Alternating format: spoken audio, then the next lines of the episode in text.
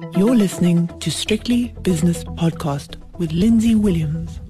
The JSE is open and it's been trading for around about an hour and three quarters. So let's have a look at what's going on in those early dealings. And I must say, I think they must characterize this as Super Tuesday because so many results came out today, probably wanting to avoid budget day tomorrow where everyone will be involved in that and focused on that. But anyway, let's go to the Stock Exchange News Service now and have a look at what's happened. BHP Billiton, half year report, share price down 2%. CUP has come out with its results, share price down half a percent. Aveng up four and three quarters after its numbers. Kumba Iron Ore after Anglo American Platinum, another one in the Anglo stable coming out. Kumba's share price currently down 1.6%. Adcock Ingram results also share price up 3%. Supergroup weighs in with its numbers and the share price has fallen 1.4%. And Sasol this is a big one. Share price currently down 4.8%. We'll go into those in more detail on the five o'clock shadow. Might have to extend the time of the show given the number of results out. Okay, let's have a look at the market prices now. Starting with the currencies, where the dollar rand is 1822, the dollar up a percent against the rand. British pound is 21.91, which is also a percent better for the pound, and the euro rand is 1946. Also, the euro gaining by around about 1%. So the rand under pressure again. Nothing too dramatic given recent moves, but anyway, there we go. Euro dollar 106.85. That's flat from yesterday. British pound 120.30 against the greenback, also flat.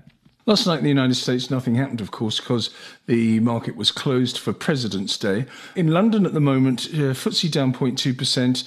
The DAX down 0.1, uh, the CAC 40 is absolutely flat. In the Far East this morning, Tokyo down 0.2, the Shanghai index up half a percent, bucking the trend. Uh, Hang Seng was worst off with a 1.7% fall, and the all share in Sydney was just slightly in the red, nothing there though.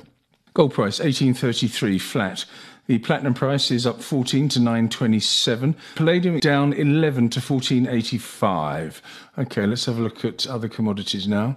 I've got West Texas crude flat at $77.24. Brent crude oil down a third of a percent to $83.79. Uh, natural gas up half a percent.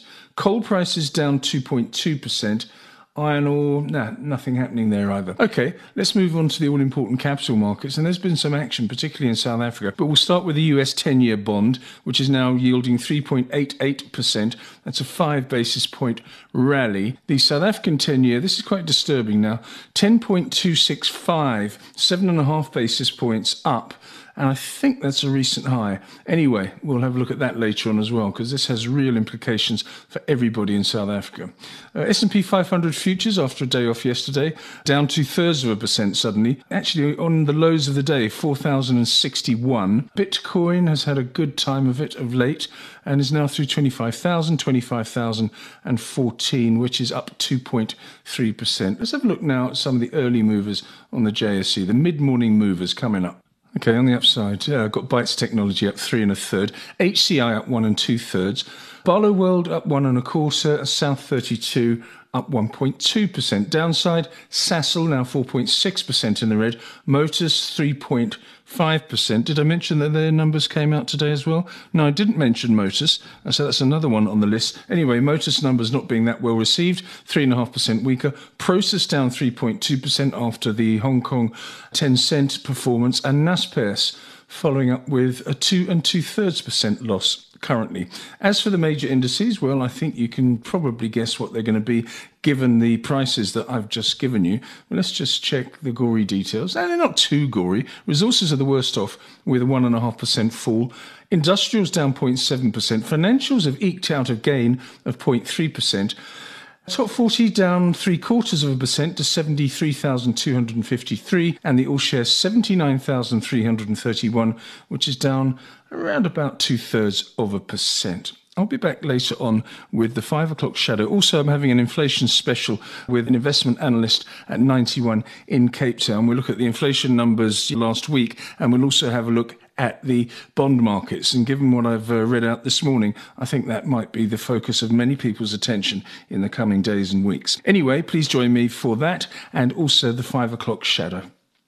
The views and opinions expressed in these podcasts are those of Lindsay Williams and various contributors and do not reflect the policy, position, or opinion of any other agency, organisation, employer, or company associated with strictlybusinesspodcast.com.